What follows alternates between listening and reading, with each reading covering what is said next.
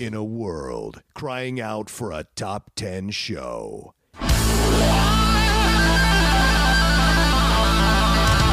John Roca and Matt Nost are here to bring you the top 10. Take it away, boys.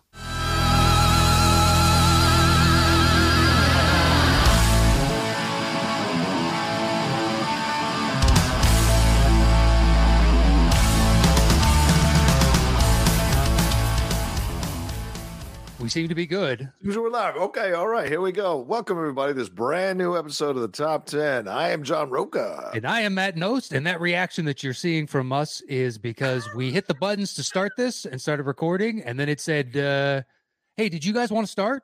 Uh, pretty sure we already hit the button, but okay.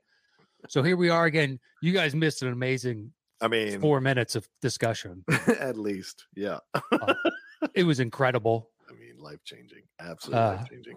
But yeah, well, we're here to do uh TV movies that would make better TV shows. Thanks to our patron Matt Hasso. He sent in the topic and we both agreed it was a fun one. So that's what we are sitting down here uh today to do. So uh, how are you?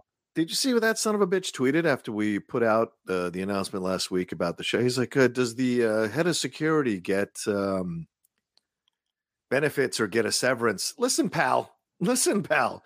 Don't make our ending the show about you, for God's sakes. You'll get your check in the mail when it's all done, Hasso. So we're doing your list today. Be happy with that, for God's sakes. Um, Yeah, but that check in the mail, we're also filing for chapter 11 and we're restructuring the corporate organization. So I'm not sure where the money is right now. So just be on the lookout. yeah, uh, it'll be the checks in the mail, Matthew. The checks in the mail. Um, no, I'm doing good, doing good. Just kind of uh, we're at the tail end of the week here, uh, looking looking at the weekend and looking at some relaxing moments, uh, but also kind of getting amped up as we were talking about. I guess we'll repeat the conversation, getting amped up for Sunday because it's going to be a fun day. I'm going to do watch alongs of both those games on my uh, Game Time YouTube channel and have some fun. Just it's going to be so much fun to enjoy both championship games. It's been a while since I've been looking forward to both. Um, and I have no idea who's going to win. And it can go so many different ways. Will the Bengals' cockiness cost them against the ever chill Patrick Mahomes? Will the injury come into play? Um, they lost last year to the Chiefs or to the Bengals. So will they be doubly motivated to beat the Bengals, or does do the Bengals own them mentally? A lot of questions. And on the other side, the Brock Purdy situation. Will that continue? I feel like Mhm. Dallas figured out the right defense to play against Brock Purdy. And if it wasn't for that George Kittle circus uh, catch and Troy and Tony Pollard going out early in the game, could have been a different result. So there's possibilities here with Philadelphia. I think a better team than Dallas to win the game against the 49ers and kind of expose Brock Purdy. So a lot of things, or that 49ers defense could swallow up that Eagles offense and uh, make them doubt themselves. So, I mean, we shall see.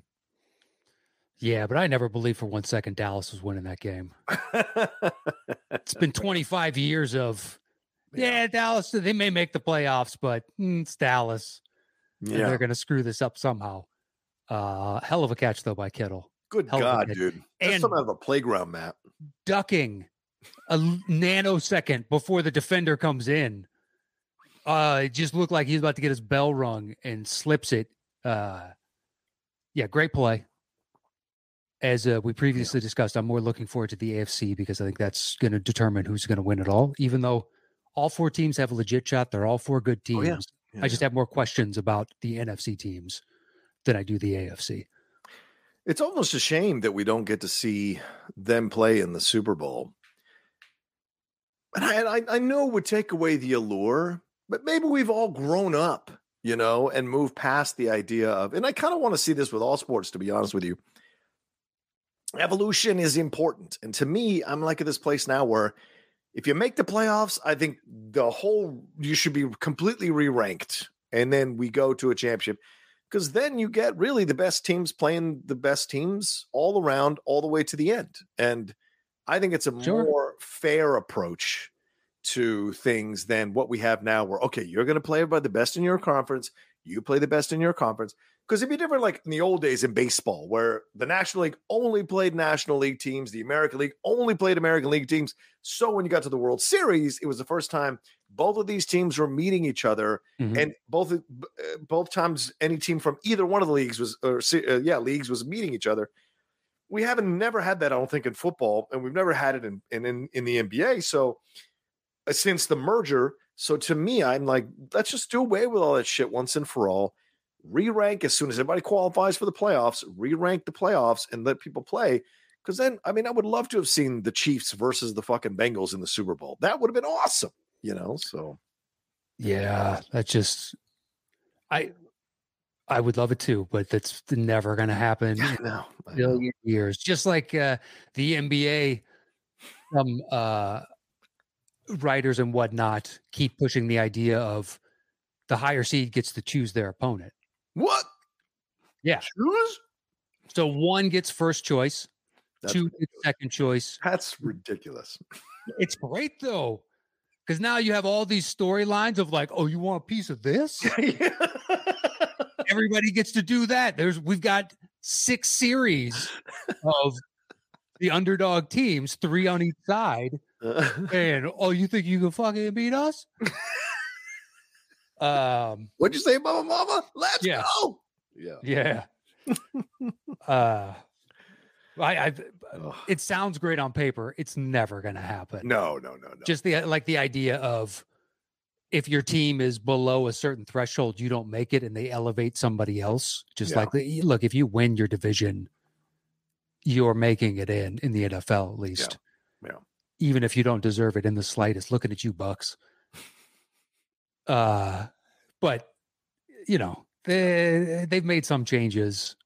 I don't know that they're going to make any more. So well, I mean, I, ne- I never thought I'd see, in essence, a play-in tournament with the NBA, and they made that happen. I was real. I remember when Simmons proposed that years ago, and I was like, "No way, no way they would ever do that." And then they did it. Or the college football, you know, the idea of having a playoff. What? And now it's going to be like 64, 32 teams or something. So to me, it's like this is evol- evolution. I think eventually, maybe bef- maybe just before both of us shovel off our mortal coils, man, it will the NFL will make those changes. The NBA might make those changes because I think the fans are going to get more out of it, and I think more people will be talking about it more because it's um it's just a lot more fun to consider that everybody gets re-ranked and thrown into the mix to see what can happen. So yeah, yeah, we'll see. maybe, maybe. Uh, you know, I like change. Yeah, so long as it's not just something for the sake of change but Yeah. why not mix it up do something different uh yeah, Yeah. Wait, listen, you called it last episode. Hachimura is gone, man. He is now a Laker, dude. You called it last time we talked. well it just that was the rumor floating around that hachimura was hey dude you got kendrick nunn in three seconds for a number nine overall pick so score the sad thing is that was the best deal on the market that is sad. That is Yep. fucking sad. I, I thought three second rounders too, man. I was like, oh, great. Next year we can lock up, load up and see. No, those are fucking 20, 27, 20, 28. I'm like, God, what is the point? What is the goddamn point? to make trades like this that's the point man. occasionally get somebody like Jokic or Draymond Green pie in the sky shit, but it's mainly just to make trades to pad trades. I we'll throw in X number of seconds. Yeah. Yeah. Just so frustrating, man. I just like, all right. Ah, and then you guys are conning yourselves into we'll be able to resign Kuzma. Maybe you will, but then I would imagine he's going to want out. yeah. Like he's going to do the superstar route, even though he's not a superstar, but no, no, no. sign the max deal and then become disgruntled 18 months later. Yeah. Uh, We- but yeah, that's you're going to offer him as much money as you possibly can, more than likely. Yeah, which is another Bradley Beal situation, you know, and we're back in the same fucking boat. And right now, we just got above you guys. We- We're we're changing spots. Yeah, we, us, yeah, we're, we're both crap. It's like yeah, It's so frustrating to watch the Bulls. It is so frustrating because we look great some nights and other nights, just like, who is this team? what is this? It's disconcerting. Yeah. I don't know how we're on a four game winning streak. I gotta be honest with you. With the Mavericks, we haven't beat the Mavericks and the Knicks. I'm just shocked. I'm shocked. So whatever, man. It's it's I don't know. We'll see. Cool. Maybe maybe getting rid of Hachimura uh, opens things up for Kuzma even more. Beal. Kuzma had already took or taken his minutes. yeah, yeah, So true. and Hachimura's looks great one night, looks mediocre the next two. Yeah, yeah. Now, will that maintain with the Lakers? Who knows? Let's see what kind of lineups they throw out there. Yeah. Um, if they're going to keep AD, Going off the bench. No, at the five. Although he twisted his ankle again last night, Ugh. I haven't seen an injury report, but who knows? Yeah, Mr. Glass continues. That is legit. First time I saw that, I was like, "That's perfect." That dude is unfortunately Yeah. just so prone to injury. Zion is next. Zion is as well. Zion is literally a, just a like it's like Greg Oden 2.0 almost. It's just like he keeps breaking down every fucking season, man. It's ridiculous.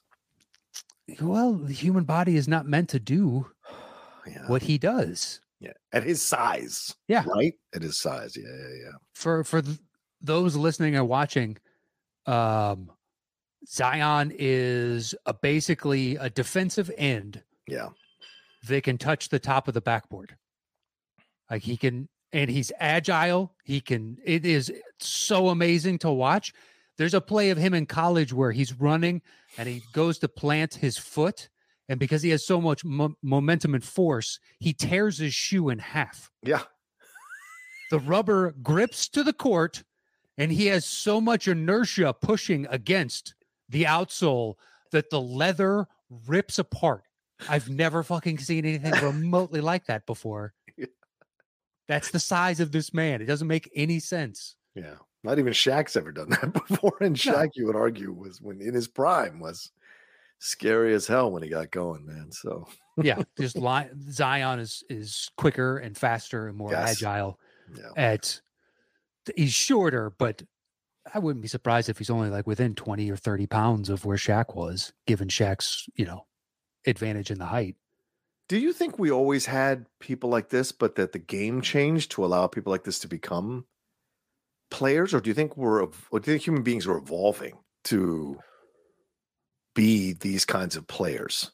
Do you know what I'm saying? Like, it's like, were these kinds of players available, but the game didn't want centers that could do the things that Zion does? Oh, And the, so the game changed. So the idea of having a center like Zion now becomes more attractive. And guys that size now know they've got a place because maybe guys that size in the past were like, I don't want to just sit in the center. I want to sit out on the wing and hit threes and I, I can do all these things. Now that the game has become more accessible to centers who can do things like that, do you think now people are getting into basketball who wouldn't have gotten into basketball at younger ages because they didn't want to play just standing there like a tree in the middle of the fucking key? uh, yeah, I, I don't know because if there was a pathway to get into the league for being a tree, and there was minutes and contracts, then guys would still continue to do that. But the Right. game has changed to where you need to be mobile and be able to shoot and all that stuff. I just don't know how many iterations of someone like Zion has Mm, come up through the ranks mm, because he's an, an anomaly. yeah. Um, whereas like all these skinny, big fours and fives, I'm sure they existed, but they couldn't bang with the bigs in the 80s. Right, right. So they're not going to get a chance because you can't, you're not going to be able to stand up to, you know, the hammering that you're going to get. Yeah. That's yeah, my guess. I, I don't know. But the skill set of everybody is through the roof these days compared to where it was. Yeah. Yeah. Uh, It's crazy to watch. Yeah. yeah, it is. It is. I mean, the stats overall this year, especially scoring, are just so ridiculously inflated. But it's also a testament to, on some on some level, how good these guys have become. Now, Yeah. rule changes and whatnot favor the offense more dramatically. Oh, sure. Sure. but it's what the NBA wants. Let's score Yeah. points. People like points. They like high scores. They do. It's just, the same with the NFL. I want to see touchdowns. Yeah. Oh, yeah. Yeah, I don't want to see a nine to three game. That shit sucks. Unless it's my team and they scored nine points, yeah. which is very possible being a Bears fan. Yeah. That's what kind of got to me when I was watching the game last week between the um, 49ers and the Cowboys. I was like, this is just, this is not even a defensive battle. This felt more like just non ingenuity on offense. And it was frustrating to watch until things started opening up near the end of the game. But like, it was just like, like it wasn't, I love those defensive battles in the NFL. Those are awesome. This didn't quite feel like that. It felt like a Mr. Irrelevant being unable to unlock this defense, and then on the other side, a guy who's used to underperforming at big moments, underperforming yet again in big moments. So it just didn't, it didn't quite feel like you would like to see with a defensive battle. So yeah, those games can get super fucking boring, man. Yeah. If you don't have a dog in the fight, just Yeah. uh, I'm watching this because it's key football, but Yeah, yeah, not the most exciting thing in the world. dude. Sacramento's in third place in the West. Yes, What is they are. What is happening? They have a good shot of maintaining that third place as well What is it? Do they finally figure this stupid shit out? for this year. You got to say though, uh, as much as everybody harangued them for the Haliburton Sabonis trade, that right. worked out very well for both teams. Good point. Yes. Uh, yeah, I didn't like it at the time because I was like, you could have gotten more for Haliburton. Yeah. Not to say the Sabonis is a bad player, but I was like, uh, Yeah. he's been an all star in the East when there hasn't been much competition at that position, just like the West this year, uh, the front court position, because of Mm. injuries. It's going to be slim unless we we are. Well, Zion's now going to be a starter, so Yeah. Yeah. missing forty something percent of the season so far. But it's the All Star game. People want to see stars. It's not about. It's not like it's all NBA. So who cares? yeah, it's true. Yeah, people up in arms. My guy didn't start. Be like, "Ah, this is a popularity contest that makes up a big chunk of the vote. You know what I mean? Yes. How many Lakers were in the top of the voting? A lot. Yeah. Utterly ridiculous. Yeah. Yeah. I mean, fucking Austin Reaves got a lot of votes according to the fans. Like that's he's a fun player, but All Star? Look, eh, no. At least it's not a hundred percent fan anymore. That's good. Yeah. Yeah. Yeah. yeah. I watched the Sixers Nets game the other night. I watched some of that. Boy, there's a lot of emotion on that fucking court, man. I was just like, this is this is playoff level electricity. I loved it for what it was. Um, but this Claxton kid, whew, dude, Yeah, he's good. dude. I miss I should have played fantasy this year so I could get dialed back into the NBA fully because I love discovering those guys like early on in the rounds of drafting or in the first few weeks. And you're like, oh wow, they maintaining that consistent. You're Mhm. like, fuck it, I'll pick him up on a flyer. Let's see what happens, you know, and then boom, blows up. Yeah, he's got a shot to make an all defensive team. And uh, Yeah. hypothetically, if there's injuries, he could make the all uh, the All Star game. Yeah. There's an outside chance. Yeah. Yeah. Yeah. When Dur- When Durant comes He's been back, good, but that game is kind of bogus considering there's no Durant. right, It's not- exactly. It's not a real matchup for the two teams. Still was tight though. Still was tight all the way. to Yeah, the end. exactly. So, But yeah. I. I'm not watching many Sixers games this year. I've watched. I've already watched like four, and I can't. I don't buy Philly at all, man. I don't. It's just never. listen. Watching Embiid and Harden just get foul after foul and be like, that shit dries up in the playoffs. Let's Yep. see you do it when it matters. Right. You're going to lose. You know, between the two of them, they're probably averaging about 20 free throws a night. That's insane, dude. Yeah. On certain nights, it's 30 to 34. Jesus Christ. exactly. And just like that's not sustainable in the playoffs. No. And I don't know why you'd create a game or create the pattern that is not going to be able to be held up in the playoffs just to get the W's to put you in a position for a chance that you could get to the finals. It doesn't make sense to me. Play the game so that you know how it's going to be played in the playoffs.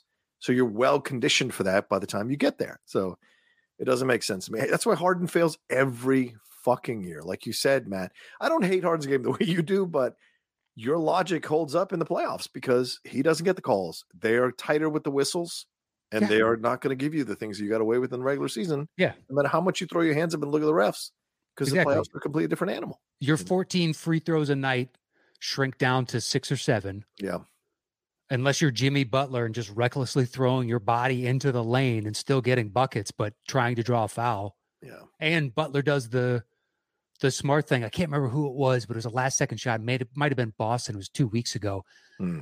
And the last two minute report came out and said he was fouled on the final shot. But after the Oh, yeah. game, when he was asked about it, he said, I should have made the shot. Not I should have gotten the call. Right. That should have been free throws. So then the refs hear that and they're like, okay, yeah, it's the same thing with uh, Shai Gilgeous. oh, yeah. Yeah. fucking phenomenal. But he had a quote beginning of the year where the the reporters were asking him like, "Do you think you should have more calls?" And what about that missed call late? And he's like, "The refs are people, are humans. We all make mistakes. It's fine. You move on and you play the next game." Yeah. if I, they reward him with extra free throws. I'm not even joking. You can go and look. He got extra free throws the next few games because he didn't drag them. They're they're fucking human beings, but Yeah. Smart. you act It's like class. play. It is smart, Mhm. and it's true. They're human. They miss shit. It's unfortunate. There's 82 games. Go play the next one. Yeah, I also think, dude, athletes are evolving in ways so quickly, man. It's a miracle that you can catch anything. You know, when I'm watching the Premier League and these guys are calling the offsides or not calling the offsides, it is mind blowing how incredible they are up to the like the blade of grass. Yeah. that they can determine if a person is offside or not. And I don't mean the VAR. I mean that because that's the easy way. I mean like the people on the field, the linesmen who are literally watching, or lineswomen who are literally watching to see if they're ahead by an elbow or by a head or by whatever. It's just mind blowing to Yeah. see that there are people who can monitor that because athletes are evolving in such in- incredible ways over the last few years, man. So yeah, so yeah, Yeah, but give the a break. fact that Give the refs a break. yeah, the fact that the refs get the majority of calls right is really impressive. it's It is. miracle within itself. It is. Yeah. Like when you're watching tennis and they call a ball that's in and then they have to go to replay and it just like nicks the line. Yeah. like that's fucking in. That is that is in according to the rules. Great call. How the fuck do you see that with a ball? Yeah, 100 Going that fast. It's like 100 miles an hour Yeah. in the world. You saw that? I am not sure. Uh but yeah, there are times where it's egregious or you just call that on that one end. Why aren't we calling it on the other type of situation? Yeah. Um, 100%. Yeah, that does come into to play. But listen, they're people. They're human beings. They make mistakes. Exactly. Um. All right. Well, what do you want to do? Do you want to jump into this thing? What are you What are you feeling right now? Yeah, let's jump into it. Uh, I said thanks to everybody that's uh, joined us in the chat so, Yes. so far. Thank you. Uh, Charles Clark, Michael Dyke, Sean Monk, Drew Inns, Kristen Smith, Oh, uh, Josh Sachs. wow. Kristen put her baby down to hang out with us. That's a, that's a that's a rarity, man. I love that. Uh, that is. Uh, and she's talking shit about us talking sports. What? So, Kristen, we got like five shows left. How about you turn the talking shit down a little bit and just enjoy the ride for fuck's sake? Um. All right. So, as Matt said, top 10 movies that would have been better off as TV shows brought to you by our patron, Matthew Hassel. Um, so, we're going to break it down. Uh, Matt, do you want to tell them how the show works? I think they already know. Should we just go forward? um, I do a bunch, he does a bunch, and then we combine ours.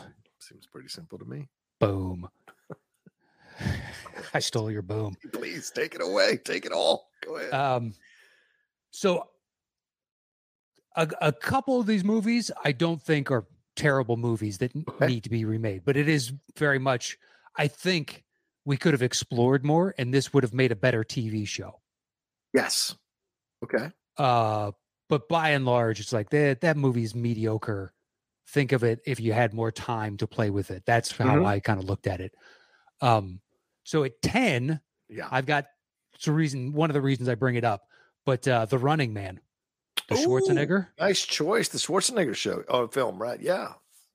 Because you could start uh, at the beginning of like how we slowly evolved into having this reality-based competition where we put convicts into a situation where if they can beat all these modern-day gladiators, Yeah. they get their freedom. You know, spoiler alert, they don't get it. Uh, um, but even that, because when you watch it now, like I, I love the movie, but it's got a lot of cheese to it. Oh, yeah. Oh, yeah. 100%. Just the ridiculous costumes, the the rebel force. I don't know how they're gonna topple anybody when you see them. Oh, yeah. I mean, is it Dweezil Zappa? I think it's Dweezil Zappa is Yes, one of them. Dweezil. Oh, my God. Dweezil. But they uh, basically they just slap a bunch of berets, those military, those French military or SAS berets, on a bunch of people and be like, "Yep, those are rebels now." You're like, "I'm not buying that you guys are an organized structure enough that you could take down this huge monolithic force." Yeah. So to flesh all of that out and to see the the rebellion growing against and how they like, you know, poke and prod to find the weak spots and how they discovered, hey, we these are these relay points for the broadcast signal. And if we can take these out, so then this huge plan develops because it you know, it's a Schwarzenegger film from the Yeah. 80s, so it, moves along really quickly. Right. Um, There's not a lot of depth to those films. No, Sure. No, do and once again, do I enjoy this film? I I love it. Oh, I love sure. this movie. It's great cheese dog. It is pure cheese. Mhm. But I think just given the dystopian future, that really plays into the sweet spot of a lot of television Yeah. that goes out now. Although there's a shitload of television these days, but Oh, yeah, there is, man. there's too much. Yeah. Um, I, I, I you know, it, you as soon as you miss it, it's like, oh fuck, man. Uh, can I can I go swing back and watch the whole thing? It's crazy. Yeah. uh, yeah, exactly. Just like, oh shit, there's this other thing coming out. Um, uh, check this out. Like shrinking starts tonight. Yeah, shrinking and Poker Face, the Natasha Lyonne one, which I on Peacock. That started last night. Yes, I'm saying. So it's like boom, right on one right on top of each other. All right, how much can you watch? There's four episodes of Poker Face, two episodes of Shrinking. Um, and I've got like because of I get the Apple TV screeners, I've got I think the first eight episodes of Shrinking. So I'm like, should I watch them this weekend and just knock it out? I don't know. So yeah, there's a lot to watch, man. Yeah, there's. But anyway, so the dystopian Hmm. future stuff is one a popular genre, and I just think that this this could make a really good TV show. Yeah, I like the decision, and certainly Stephen King. It's a it's a long book, so not it's not it, but it certainly has a, Yeah. more to it, and you could explore all of that a bit more, flesh it out. And certainly, we're seeing with The Last of Us that people love the dystopian stuff still if you do it well. So why not with Running Man? You you know you don't bring Schwarzenegger back, you get someone else, and you can tell a completely different story that's much deeper about the lies of you know of, a- of a government or a or a, a power in charge of your uh, country that um encourages you to look at the as you once said look at the bright keys dangling in your face rather than Sure. the terrible shit they're doing to their populace. So there's so much you could explore there that would feel topical about what's going on in our world and the abuses of power. So yeah totally would be very interesting to see that. Plus his desperation what would that lead to? You can you know get a different approach to the maria conchita alonso character so that you you so that when the twist happens that she turns on him you're like oh shit that's like four or five episodes in you could be oh we're six episodes in you're like Yeah. oh shit you know and so that could be a really interesting drama to play out as well so there, there's so much that you could uh, you can mess around with with running man that's a lot of fun and you can even send up the game shows or reality game shows that we see now so a lot of stuff to explore there for sure Yeah, it's something that we all would recognize. Where it was a novelty seeing like a game show like that Hmm. in a movie at that time. Now we'd watch it because of like slap boxing and shit that's getting airtime. We're not far. We're not that far. No. no. no. I mean, look at the Squid Game one that's out now. The rea- the real life Squid Game competition. They're getting a lot of shit because two people have been injured pretty badly, and you're Well, like, According Yeah. to producers, nobody's been injured. and That's all fabrication. I don't know what the truth is. right, I just like that they had to come out and be like, uh I don't know if that's much of a defense, but okay. Can I quote you on that? No. Yeah, can you guys go, go right ahead? Yeah, yeah. We just started watching um, The Amazing Race for the first time. She loves the show. She's never seen the show in her entire life. And we picked up with the one right after, right that got broke up in the middle because of COVID. Really fun show. So now she's hooked, and now she wants to go and apply. And I'm like, I don't. at our age, at our age, is doing this shit. No way. But who knows? But we're gonna watch it now. And some of the things they ask those people to do, you're like, what the fuck? It's kind of crazy. So Yeah, I've never seen a full episode. I mean, Oh, I have okay. seen the, the clip of the like the wa- woman getting hit in the face with the watermelon. Oh yeah, I've everyone's that. seen that. Yeah, yeah, Yeah. the meme, yeah. Yeah, how she didn't break seven bones in her face. I have no fucking idea. It's a miracle because that thing It is- yeah. back at her so Absolutely. fast. Yeah, Just broken nose, broken orbital bone, broken something. yeah. But in this one, they had one where they had to go to Corsica, and they had to eat this cheese that had maggots inside the cheese, and Mm. they had to eat a whole thing. And I was just like, "No fucking way! No fucking way! No fucking way! No!" So it was crazy. I could Uh, do anyway. that one. There are other ones where you're just like, eat this and be like, that is so repulsive. So repulsive. Mhm. The maggots one is just like, all right, whatever. People have been doing this for a long time. I guess, man. But what is it that like the thousand year old egg or whatever it is. You ever seen Oh. that where it looks black That's right. and every person that cracks it instantly is like, I'm like, no, I could not. I can tell you what that smells like. Yeah. I can't fucking do it. I've Oh, been bless to the dump before and it somehow smells worse than that because you get used to it and it doesn't make you gag that hard. right. Uh, uh yeah. But I, I've never watched it. Good show though. Cool. It is a good show. It's a lot of fun. It's I like it more than Survivor or any of these a lot of these other shows. I do enjoy Amazing Race. Um, all right, what's your nine? Uh, my nine is kind of an umbrella because I think most Oh. of them fall into this. Okay. Uh, but I think the X Men in general would be better as a TV show. Wow. Okay. Well, because there's so many fucking characters Yeah, true. that I think the better ones are when they narrow the cast down, the better movies Yeah. to just four, five, six that we're really following all, at all times. Mm-hmm, And then the rest are only used sparingly. Like Days of Future Past, there's a whole bunch introduced in the very beginning. But Yeah. then once we go to the past, it's just a select group of individuals that we're really dealing with. Yeah. But if you watch something like First Class, all those new mutants that come in, I could literally give two shits about any of them. Right. Right. And I, when we're not focused on because you don't have time to develop all these. Yeah. So you have to kind of do it in this weird, like shorthand type of situation where, oh, this is my one thing. Watch me do my one thing. Where they Mhm. have that party element where they're all getting to know one another. Um, but that's where we kind of discover, oh yeah, this is what this person does and this person does. But I just don't care. Yeah. Uh, whereas if we're going to do all these superhero shows, well, spread the love around and we could actually go in and invest in all these interesting characters because X-Men just has so many to take advantage of, given the wide, diverse number of individuals that have come in and out of the series over the Yeah, years, yeah. that you'd have a lot to pluck from. So I think that would make a better TV show than almost all the movies because the bulk of the movies are, in my opinion, just terrible. Yeah. Yeah. they don't have a good track record. It's true. No. Like, you what X Men, X Men Two, um, Days of Future Past. In my opinion, I don't like First Class, and that might be it because I don't include Logan. Logan is a completely separate thing. Yeah, it's different. Right. I don't include the Wolverine movies, Uh-uh. even though only one of them is good, in my opinion. And yeah, so it, the track record is not good. The last two with Apocalypse and Dark Phoenix was horrific. So, and New Mutants was no good either, so, uh, or wasn't good in my opinion either. Yeah, and then X three is Last Stand is Oh, horrific! brutal, Oh yeah, that's bad. and first X Men, I don't think I would watch again. Nothing against it. It's just like I don't know. one, yeah, Yeah, it looks rudimentary compared to where superhero films went after that. good point. Yeah, you know, I, I saw a video of the Ke Huy Quan. Apparently, the guy from the you know the kid short round and what who's been nominated here. Apparently, he was choreographer for the fight sequences in 2000's X Men.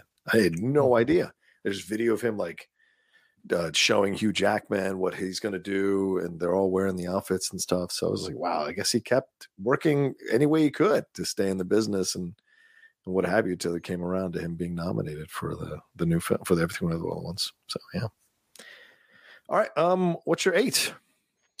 Uh, my number eight is one that I'm going to be alone on, Okay. uh, which is Demolition Man. Uh, that's a punt. Oh, I thought I was going to get blowback and be like, "That's a really good movie. Could it be a good TV show? Sure, but the movie's awesome." Be like, "Is it?" It qualifies for me. with- So I was curious when you were saying what you were saying earlier, the idea of it's a good, mo- but it could be better as Sure. this. That's And what- yeah. I, yeah, I, I was actually, you know, because I, you know, when we prepared this, list, we always look through. I was looking through a bunch of sites that compiled stuff, and I don't know what I read that sparked Demolition Man in my head, and I was like, oh yes, that could be a great series. There's so much to explore there. That would it would be like it would be like one of those uh, syndicated ones where it goes for like seasons, like Babylon Five and shit.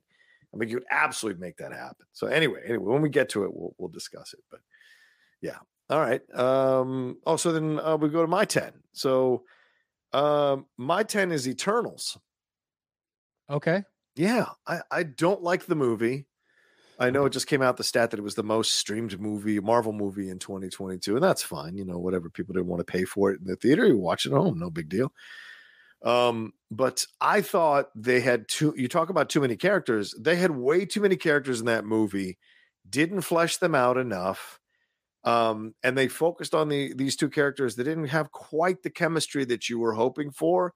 So that when all that shit happens at the end, it doesn't have anywhere near the weight that it should, because you should have spent more time with all of these characters so we can see well, how does he get together uh, and have this relationship with this man? How does she function in a world where she's deaf? How does he function in a world where he essentially become Colonel Kurtz in this compound in South America? You know, there's all these different Eternals that you can explain. The Angelina Jolie situation with uh, I forget the Korean actor's name, but how what was their relationship like on their um, island or house or wherever they were living? What, what what happened between them? So there was so much that we missed out on as an audience. And even, even if I know the film was two hours and 40 minutes, but there was still so much we missed out on that I think if we had put into a TV show, we could have really spent time fleshing out the background on all these characters. And then when all they all come together for that final battle, it has much more resonance and much more weight to it than it does in the movie. Um, yeah, I do agree with you. I think it would be better Mm. if if we could fill in because there's so many different people in this.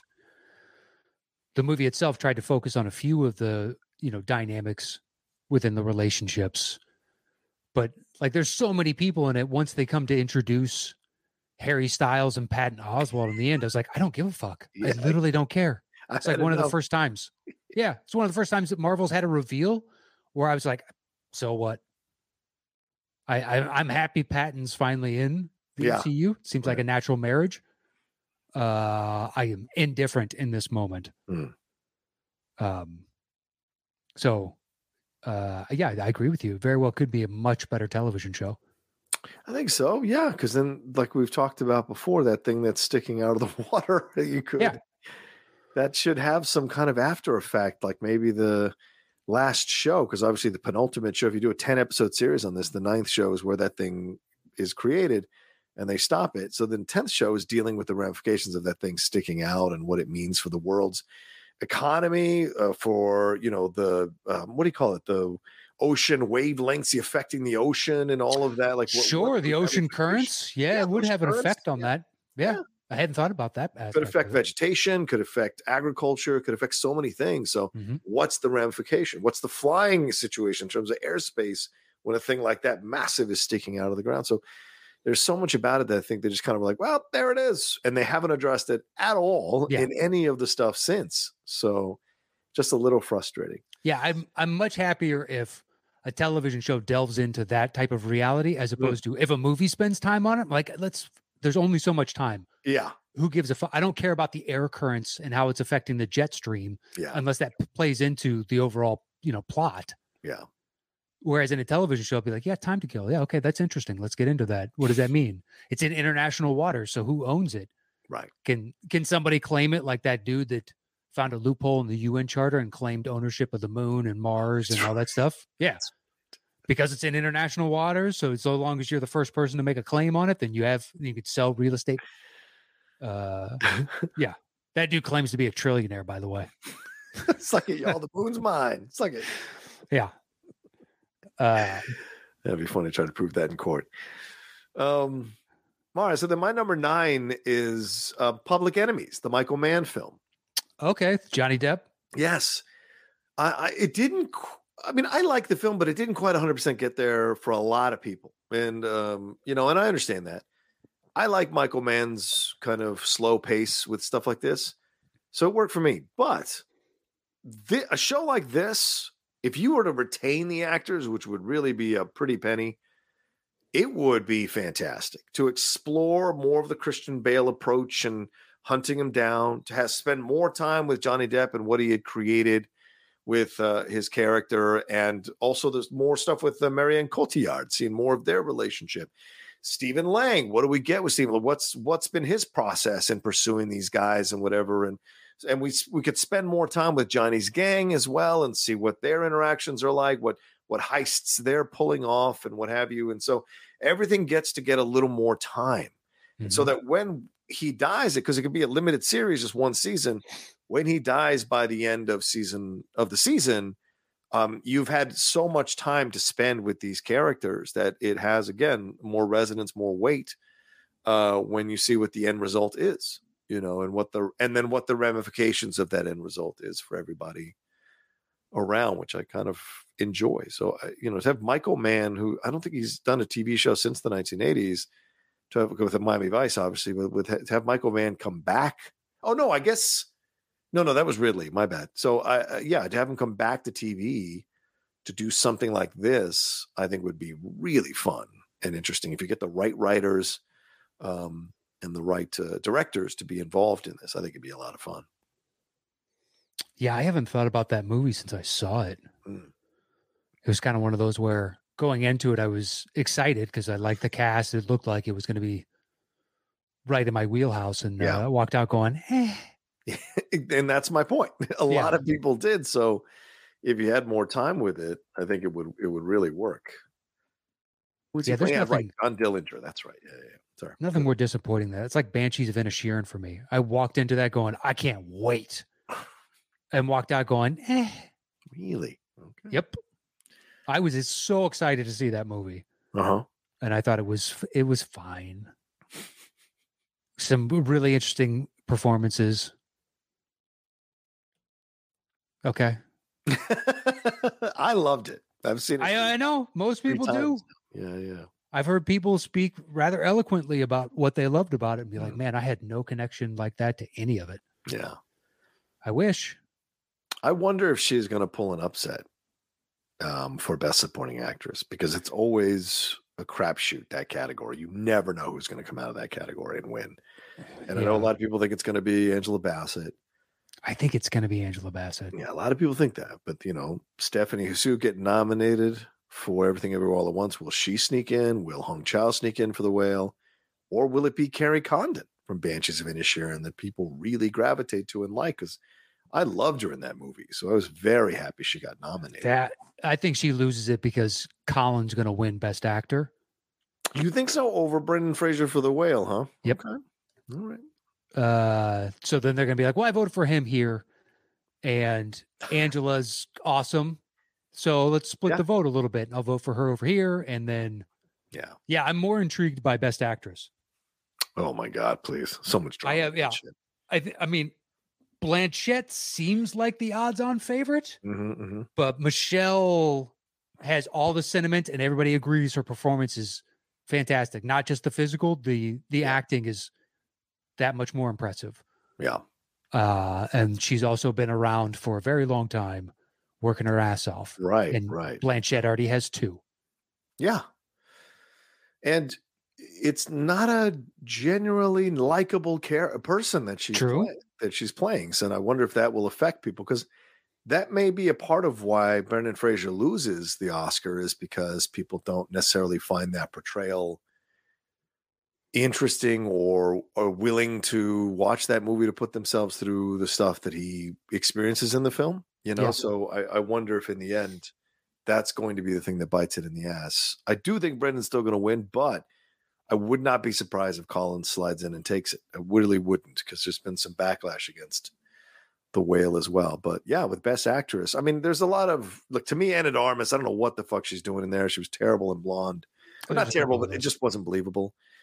Um, and of course, the Andrea Riseborough drama and all that shit. So it would have been nice to have Viola or Danielle Deadwyler in there. But that being said, like they weren't going to take it away from Kate or take it away from Michelle. That's the one-two punch. So Yeah.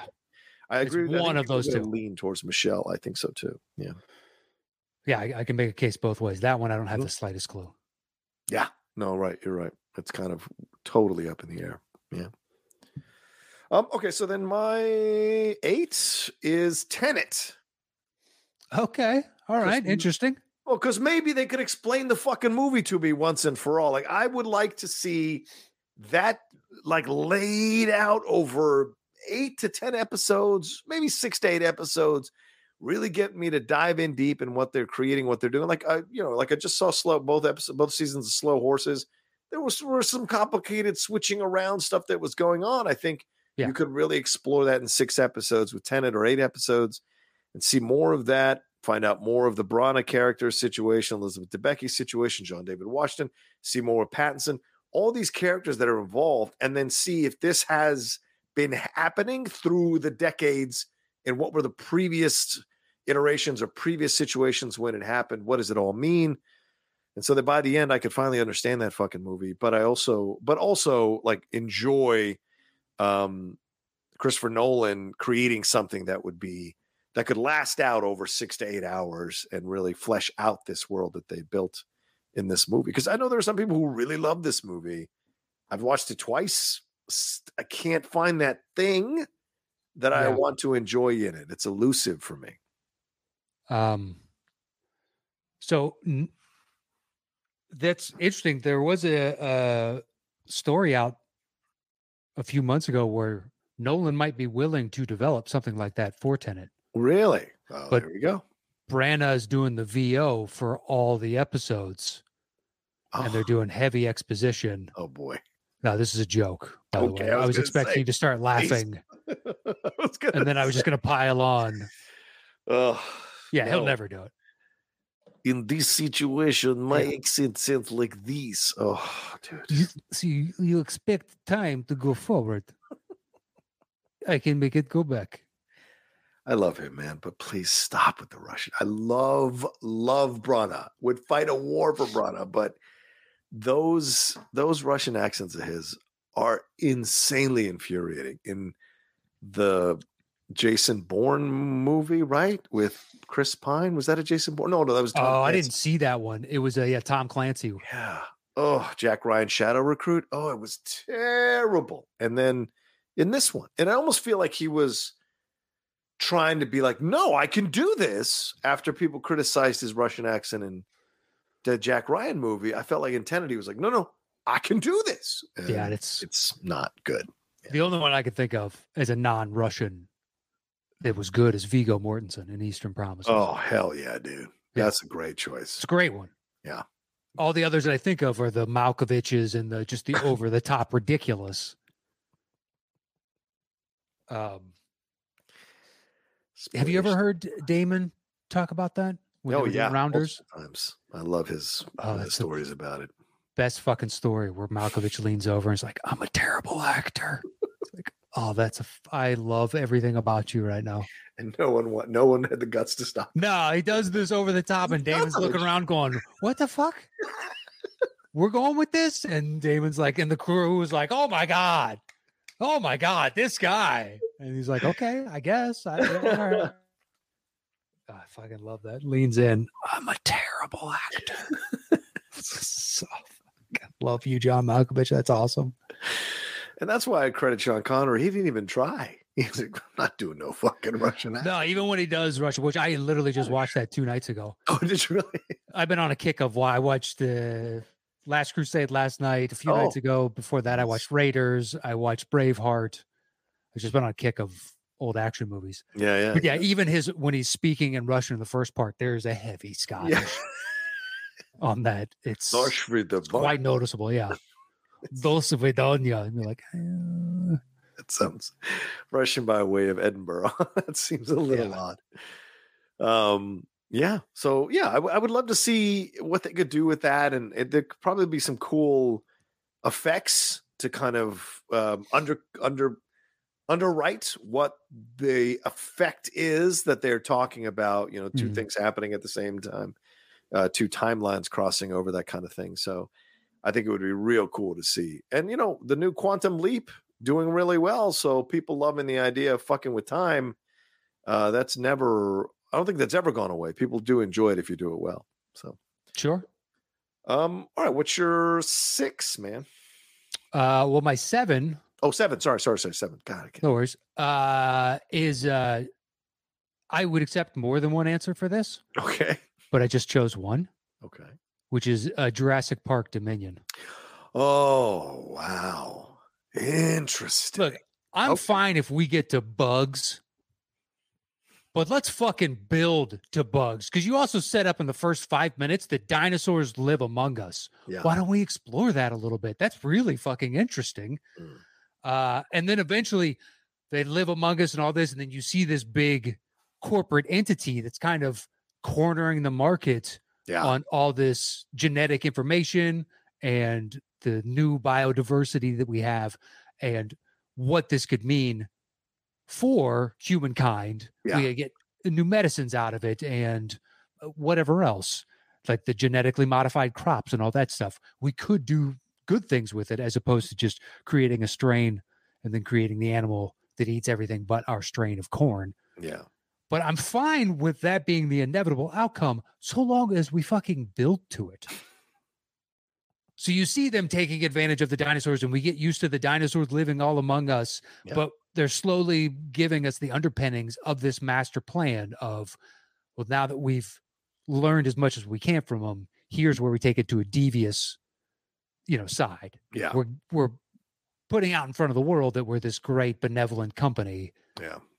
but behind closed doors we're doing all these things i'm fine with that as a storyline i just think that if you're going to do it do it in television because then we could flesh it out and still see the fucking dinosaurs which is what we're here for Yeah. 100%.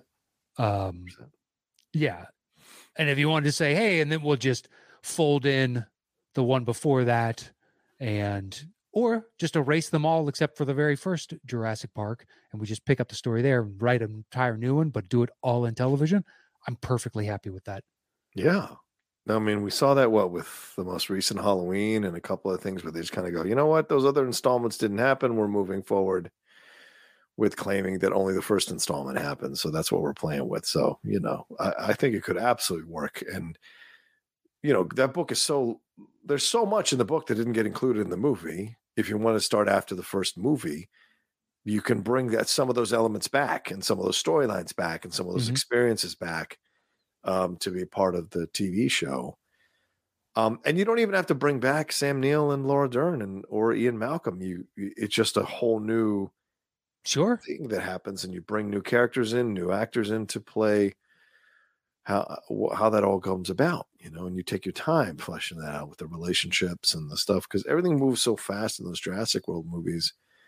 Imagine slowing things down a little bit so you can really kind of dial into that uh, uh, situation. Because, I, dude, there's not one moment I've felt that Chris Pratt and Bryce Dallas Howard any any semblance of chemistry together as a couple. You know, zero Yeah, it, does- it Zero. just doesn't exist. Yeah, no and then in the end of the their first one when they they like kiss and her Yeah. two nephews are there and they're basically just in awe of Chris Pratt I'm like, I don't buy any of this. I'm not Yeah. buying this for a, a second. Plus, her character is all over the place. yeah, She does. She doesn't give a shit about the dinosaurs, and then she goes into that field where a bunch of those brontosauruses or whatever patosauruses, I can't remember what they are, yeah. but they're all dead. And then suddenly she has a heart for them. Like two scenes ago, you didn't give a flying fuck about any of them. Yeah. And Your now assistant- suddenly, Your assistant's been killed, and you could care less about it. You have like a the thing. moment about it, and you don't. Why kill her assistant? Usually you do that because like they were if we had seen her being shitty to the kids, then you'd be like, okay, that's fine. Yeah. But she's doing nothing other than trying to wrangle these two boys that want nothing of that sort, and she's Yep. supplant or taking the job of Bryce Dallas Howard. Because Bryce Dallas Howard doesn't want to do it. Doesn't wanna He do it. Doesn't like these kids. Yeah. But somehow the assistant is the villain, so Yeah. we need to feed her to the dinosaurs. Yeah. What? Why? It was all there's- ridiculous. It was. It all is. It is. There's so much ridiculous in all of those. And the first one is the tolerable one. yeah. yes, agreed. Agreed. Yeah. But I, I in that the Vincent D'Onofrio, let's weaponize these raptors. Okay, Yeah. we've got something there. That's interesting. You're right. Yeah, I'm intrigued by that because some government or military individual probably would have that thought. Yeah. Hey, why don't we turn that? Oh, no, we can control them. That seems like a good idea. Uh, but I, that's interesting. Yeah. Yeah, There's always the human arrogance of, oh, just because they fucked it up doesn't mean I'm going to fuck it up. Oh, just because they, you know, I, I'm better than them. I'll be able to control them. They didn't know what they were doing. And then it's eating your family in front of you. So, yeah. Um, all right. What's your next one, man? Six. Uh, my number six Hmm. is Hercules. the Rock? The Rock. Or- okay. Go ahead. That's all. Well, I just think, look, you can take any Hercules if you really wanted to. That's been the most recent one. Plus, it has Ian McShane. There you. That's your. lo- That's that's the man you love. Ian McShane. Yeah, it is. It is unabashedly. Uh, and I look. I walked out of the movie going, "That that was all right." Yeah. Yeah. And I, I think I have a better reception than most to it. Mm, Yes. Yes, I would agree with that because a Yeah. lot of people do not like that movie. No, most most that I talk to was like it sucks. I'm like, ah, it doesn't, it doesn't suck. but I also any kind of sword and sandal, we get so few of them that you kind of already true. had me from the jump. So, plus you know all the the the Herculean the tasks that he had to perform. Yeah. That that's an entire first season right there. Boom. We just he goes to this task and he's got to take out the Cyclops and then he's got to do this and then he's got to clean the stables and he's got to I don't remember all of them because it's been a long time. Uh, but it's like boom, we already wrote season one. It's done, guys. Let's just walk away. Because isn't twelve labors of Hercules? Isn't it? yeah, it's the 12 later, something like that. It's one is cleaning stables. There was a big one of the big labors. I Yeah. uh, that's the one that sticks out.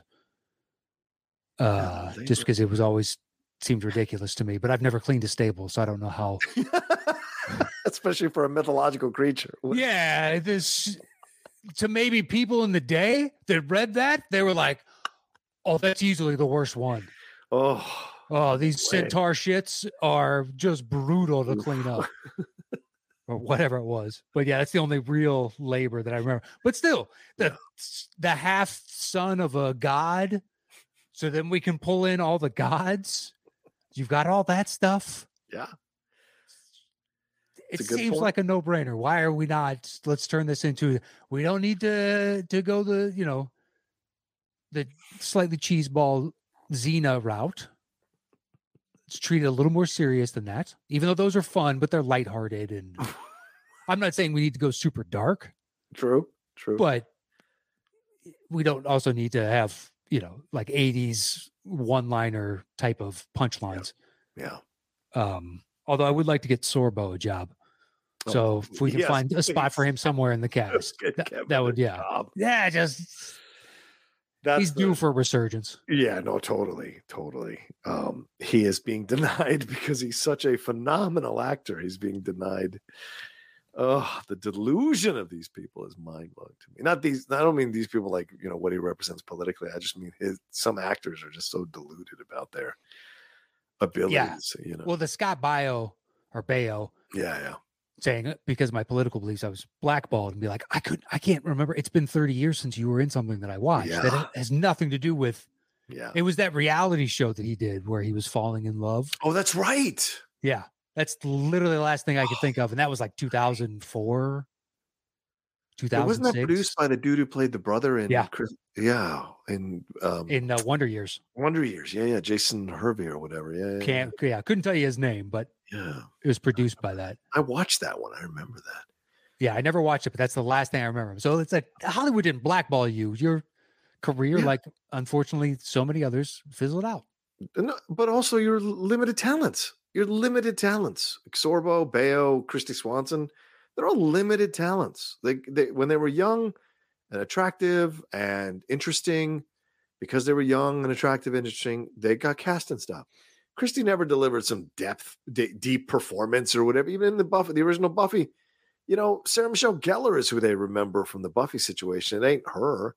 And um, you know, Hercules, that's a fucking straight syndication show, for God's sake. You're gonna find stellar acting on that show. Yeah.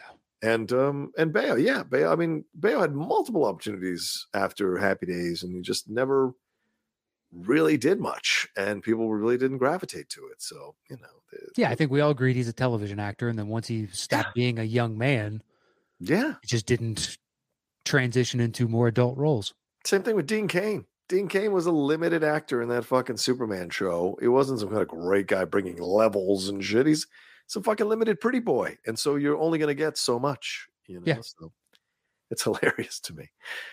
Real quick, the Augean stables is what he had to clean. Um, they had not been cleaned in over 30 years and had a thousand cattle that lived there. So it was an enormous amount of poop and poop residue and he used two rivers to clean out the place. Hilarious, man. Hilarious. Yeah, that's the only one I remember. I don't That's- remember the others. In the chat, Charles Clark said it's 12 labors, originally 10, but Harris said he cheated on two, including the stables.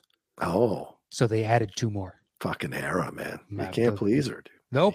Please her. How do you cheat at cleaning the stables? I guess the river thing that you brought up. I guess so. We're Yeah. diverting two rivers. Hey, you should get points for ingenuity. Not you shouldn't be docked. Yeah, apparently the gods wanted them, you know, elbow deep in cow dung. Take that, Hercules. Um, all right, that was your six. That was my six. Okay, so my seven is a Hitchhiker's Guide to the Galaxy. Uh, okay, go for it. Yeah, the movie that came out. I knew there was a series in Britain way back when, but an American version of that series, uh, because that movie was so unsatisfying. I think it'd be really fun because that Douglas Adams book, there is so many adventures that go on, and I think nowadays when people are so into the needy, uh, the nerdy, geeky stuff and the sci-fi stuff, you know, we're about to get doc- a new Doctor Who uh, very soon, uh, later on this year, and it's going to be on HBO Max. So certainly there's an interest and there's a desire to see British sci-fi stuff on on these shores. Um, I think it'd be fun to see um, an American version updated of Amer- and I mean by American created, not um, American cast. You know, Mhm. uh, updated for this series because it's such an incredible series, a formative book to read for certain generations uh, who were into sci-fi early on in life. Um, so it'd be a lot of it'd be uh, so much fun to see if you had the right budget. You know what new worlds you could explore, what new things um, you could uh, experience um, in a TV series of this uh, film. So yeah. Um, I love the idea. I genuinely do. The thing is, I like the movie, Oh, and you I'm in do? the minority. I Really? really do. Okay. Sam Rockwell is so fucking good in that movie. He is very funny. Yes. Um, and I like Mos Def in that movie, and I thought good. Martin Freeman was pretty good. Hmm. Um, you know, just playing an everyman. Um, Um, Rickman as the robot. Yeah. Yeah. Yeah. And uh, what Bill Nighy is that architect type character. Oh yeah. And speaking of Malkovich, Malkovich is the antagonist. Was it Zoe who was the girl, or who was the girl? Uh, Deschanel, yeah. Deschanel, right? Yeah. Yeah. Um, but the idea of them exploring the rest of the universe, That's what I mean. Yeah. yeah, it's kind of never ending possibilities where it could almost be somewhat next generation y where Mm, you can have this and then maybe like one ongoing through line through a season. yeah. We're going to all these different places because we're trying to hunt down whatever or find Yeah. this or, you know, capture this person or whatever the case is. Right. So they're just kind of following clues or going down the rabbit hole, so to speak. Uh, and then it's kind of never ending. Yeah. It's kind of cool. I was looking at the director right now. He direct, he's the one that directs the Sing franchise, the animated Sing franchise. That's the same guy who did the Hitchhiker's Guide. Interesting. interesting filmography. Didn't know that. He also did a bunch of Radiohead music videos. Okay. Seems odd. Sure. Uh, but yeah, that's my number seven. So then my number six is uh, The League of Extraordinary Gentlemen. Uh, go for it. Dude, I love this graphic novel from Alan Moore. It is an incredible graphic novel. When they announce, I mean, the idea of these legendary Victorian era characters from different stories coming together to form a team of superheroes that solve and crimes and fight off people who want to take over the world or evil villains who want to take over. This is a great idea. Um, and then the movie happened, and woof, the movie's just sadly not a good film. Uh, and they added Tom Sawyer for no fucking reason, trying to Ameri- make an American connection for fans in, in the States. And I think they fucked it up. So Yeah. oh, let's go back to the beginning and make a TV show out of this thing, recast it all, don't add any new fucking characters, and explore what they did in that first uh, compilation, uh, the first graphic novel. It is incredible. The second one's okay, but the first one is fantastic. So I would love to see the TV show kind of explore that more.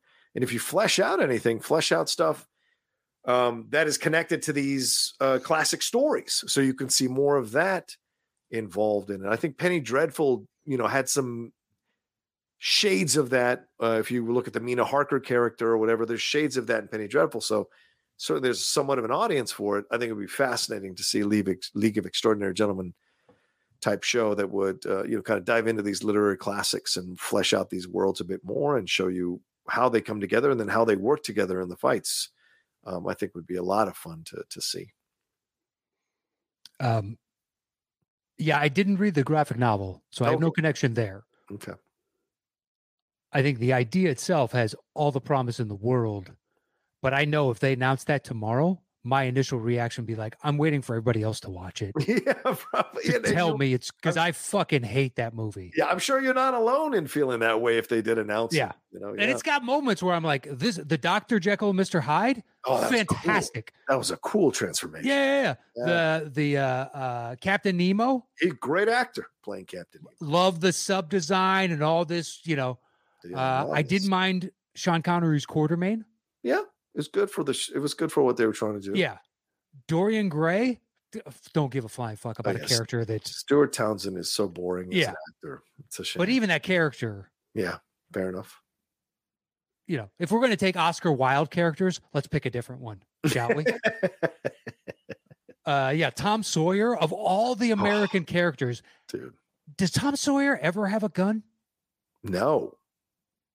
But in this, he is double pistoled, like could shoot Yeah. the wings off of a fly from hundred yards. And I'm like, I don't remember that about They turned him into a cowboy, man. Yeah. like, no, this isn't right. no. yeah. It's a guy that shamelessly dropped the N word. That's what I know about big old Tom. Exactly. Yeah. Unironically. Yeah, And uh yeah. yeah. For his time, probably not racist. For his time. Force time, right? But the Mina Harker character, although I thought, um, oh, I forgot the actress' name who played La Femme Nikita on that series. I thought she did a nice job. Oh, the with it. vampire character? Yeah, I thought she was pretty good. Yeah, but I mean, if you get a, you know, a, you know, a really good actress, Peta, uh, Peta Wilson, that was her name. No offense to Peta, but if you get a really good actress to bring that character to life with the shades and the and the um, connections to Dracula and whatever, it, it could have been a really fun character to Yeah. play. You know? And they set it up and it's like they've got a Moriarty type character that Yeah, they're going up against. And I I like that. That's Yeah. interesting. Yeah, yeah. But and yeah, that's I- all through the the first graphic novel, which is really well done. Um, so yeah. Yeah. that's why the movie was such a colossal disappointment for me That movie I saw it. Awful. Yeah. Just awful. Yeah. Um, all right, so those are my seven and six. Should we take a break? Uh sure. We'll take a break here. This word from our sponsor and be back right after this. All right, there we are. Now we're jumping into our top fives. Mm. So at number five, um, I have uh, Blow from Johnny Depp. Ooh, that's a great choice. That's a good movie. It is, but think of it as like Narcos, Mm-hmm. how the American cocaine connection. So we've seen it from the back end of the growers and the distribution network Yeah. to get it here, but the person that then brought it in and spread it to the country where it went from some people did it to it swept major metropolitan areas Yeah. and I, all I thought of was like, listen, Narcos and there's Narcos Mexico. I've watched both series twice. Yeah. I love them. I do. Okay. Um, You're I just find it fascinating how you can build up these massive criminal networks and everybody knows precisely what you're doing, Right. and yet you amass so much power and wealth that they just turn a blind eye to it. Mm. Whereas on the flip side, Depp still has to live in the shadows. Right. Right. Right. Right. His character can't flaunt his wealth and how he you know kind of stumbled into it was just getting into weed and then going down to mexico and then with a little prop plane flying up pounds of weed at a time Yeah. and it just grows from there he gets a connection and then that connection and leads eventually to escobar Yeah. and then paul reubens fucking stabs him in the back Never trust Paul Reubens. no no not when he's not doing a voice You can trust Pee Wee. You can't trust Paul Reubens. Sure. Yeah. Um, but all of the it's it's a true story. Yeah. Just like Narcos. So that was my whole. That's my entire pitch of American Narcos. Go Yeah. done. That'd be cool. I have a friend of mine, um, Georgette, who produced a documentary on the real guy. Um, Oh, okay. yeah, and he just recently died. I think last year or a year and a half ago. Um, but they had done a whole documentary on the guy and chronicled him a little bit more. And so um, I've followed a lot of the stories that she has told about him. So there is definitely a lot of material to create a TV Oh, show out of this dude's not. life, um, both when he was doing that and when he wasn't. So that could really kind of play out in some interesting ways. Like you could almost do it as a flashback type thing at the beginning of every season, you know, a new year or Oh, new section down to like tell a story. Yeah, yeah, like you know, kind of like the beginning of Young Guns too, with with uh, Emilio Estevez, yeah, yeah, back in doing that nonsense, and then boom, you go right into a whole. I love that.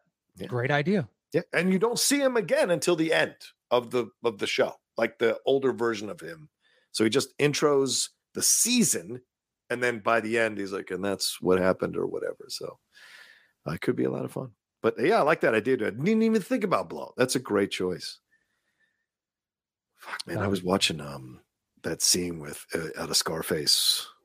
Speaking of drug runners, I was watching that scene of Scarface with him and Sosa in, in Bolivia with uh, Omar there at the table. Oh, dude. I like to take my break. I can't watch Scarface all the time, but when I take enough time away from it and I come back and watch certain scenes, I, I fucking love that. I, yeah, I'll give you certain scenes. Yeah, yeah, yeah, The yeah. movie as a whole, no. I thought about that for this list. That Oh, a yeah. better Oh. TV show than than a movie. But I was like, I, I'll go with Blow. Shit. I love that movie so much, though. I couldn't, I could, as much as I would enjoy a TV series, I couldn't 100% get there. Um, all right. So then my number five is, uh, is Dune. I mean, Okay. right? That just kind of writes itself. I, I it's such a massive book to really if HBO Max, which of course is the producers behind Dune, along with Legendary, the two movies here, if they were to dive into the all the stuff in that Frank Herbert book, you could absolutely make 10 episode series out of that, like you've done with Last of Us. You could totally do that with this uh with just the first book and then second season could be the second book and there's been multiple books in the series so to me i think it's a missed opportunity to not have done a tv series. And i know that uh, you know the film i liked the film. I, I enjoy what villeneuve did with that film.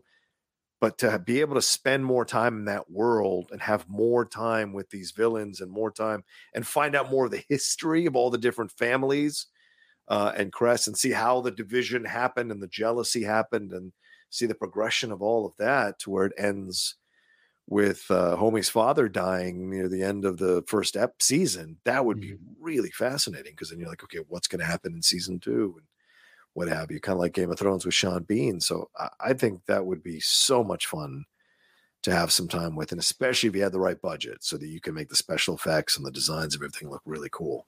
So Yeah, yeah, I, I know nothing of it other, outside of that movie. I've Oh, really? any the Okay. books.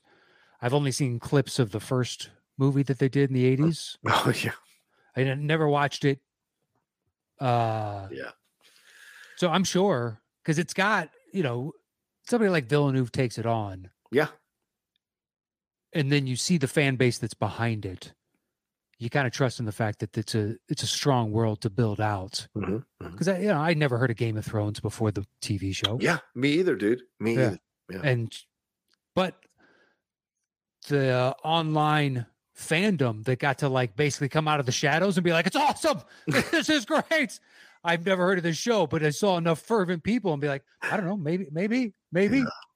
It was But like yeah, the Wheel of Time. waiting- I had no idea what the Wheel of Time was, and then all these people came out with that Prime Video Yeah, series. never Yeah. heard of it and then i wish i hadn't even watched the pilot so i didn't uh, i'm not i didn't watch more than one episode that was terrible it was terrible i felt bad for rosamund pike Oh yeah, okay, fair. Well, because all I'm doing is watching her when she's doing her magic powers in that Mhm. pilot episode and just thinking that she just had to do that on set because there none of that existed. They had to CGI it. Oh yeah, right. So she's just like, and God bless actors for being able to put themselves into a situation like that, knowing yeah. They better clean this up in post because this is ridiculous. She's such a good. It basically, just looked like a CW show with an insane budget and Rosamund Pike. Yeah, yeah. And I love her. I agree with you. Like if you're not using her correctly, it's a crime. It's an Yeah, absolute crime. She's such a good actress that yeah, uh, yeah, you know, take a job and it looked like it was going to be a good job. New Mm. Game of Thrones, one's rival. Amazon's putting in an obscene amount of money. yeah. Go. It's like Just like seems like a smart move. Just like they did with the Lord of the Rings ones. What? You're like, Yeah. okay, sure, I'll do that. Yeah. We'll see. All right. So that was Yeah. your five. Oh, that was your. What what is your that? What's your? So what? Are your Uh, that was my five and your five. okay. So what's your four?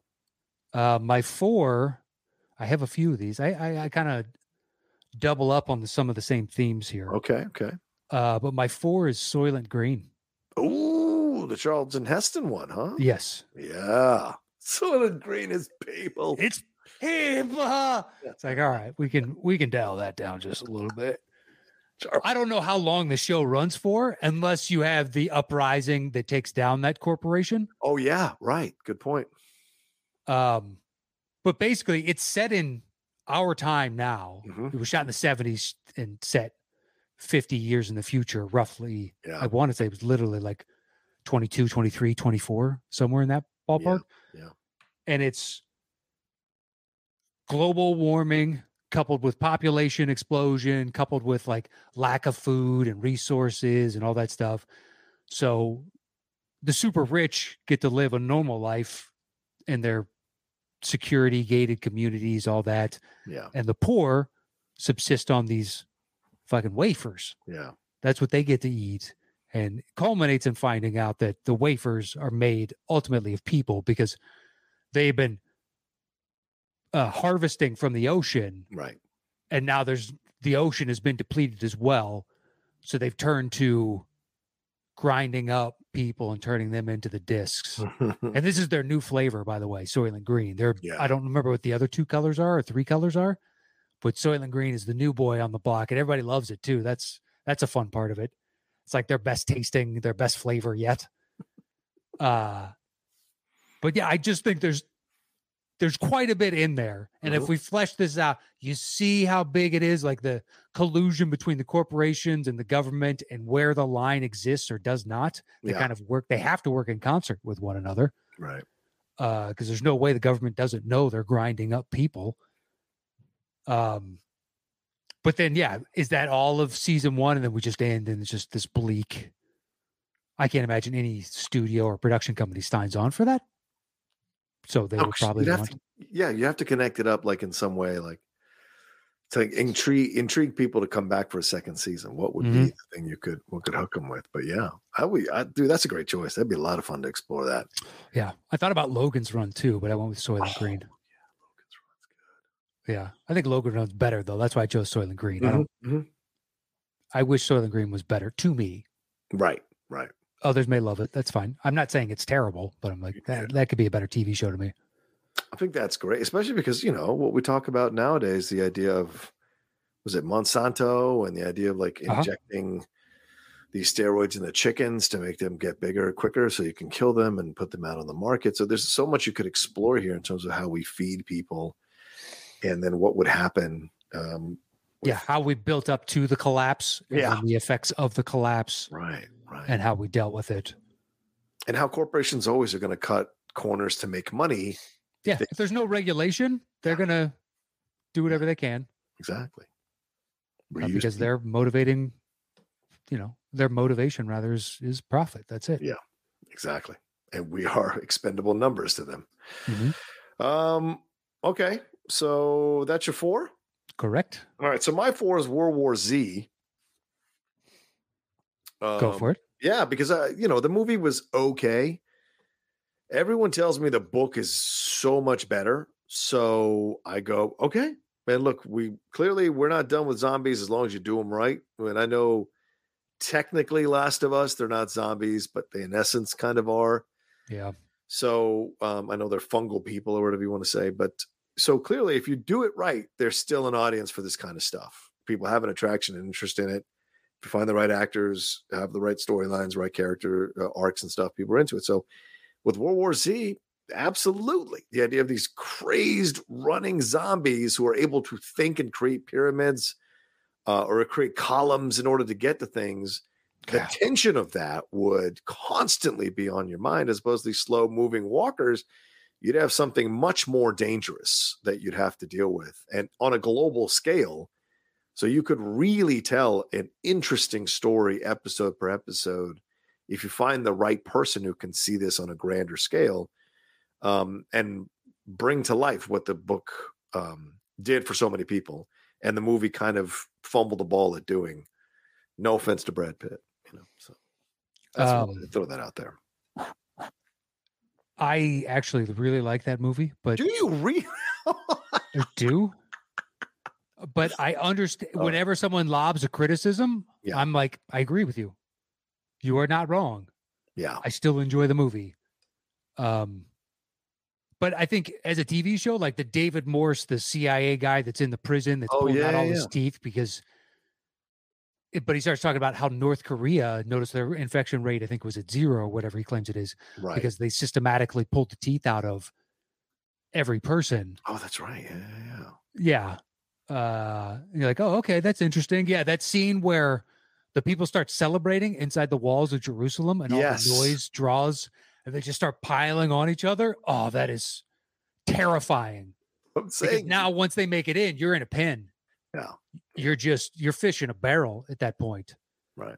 Uh yeah, then they get on that plane and then fucking the plane goes to shit. yeah Uh, yeah, it's got it's got a bunch of moments like that that I love them so much. Mm. I can gloss over some of the other bullshit. well as i'm saying uh, let's let's flesh out that other bullshit so that it has more weight Sure. power to it when you're watching it, you know, because you're right. All those scenes are fun scenes. And I think that's why I chose it because I'm like, there's potential here. I enjoy Mhm. some of some of those scenes in the movie, but overall, I don't feel that connective tissue.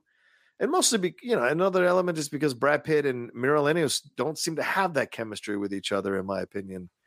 A believable husband and wife kind of chemistry. No, not at all. So yeah, so you, let's find the right actors for that. So that's an element of all of this, and you can feel that throughout. You know. So yeah. Um. All right. What's your three? Uh three is uh the Happy Time murders. the puppet one. Nice. I Go have ahead. said that there's a good movie in there somewhere, Yes, you have. and perhaps instead there's just a good TV show in there somewhere. I think the premise is solid. Yes. The juxtaposition of puppets and people and the jokes is ripe for humor. Yes. I, I don't have much of a thought beyond that. I just when we did this, I was like, well, I've always said that I think there's a good movie in there somewhere. Yeah. Why don't we just turn it into a TV show? Because there was that uh was it Greg the Bunny on Yes. Fox Yeah. Yeah. Like 12 years ago, 13 years ago, something like that, maybe even longer. hmm Um What's the one Meloni does?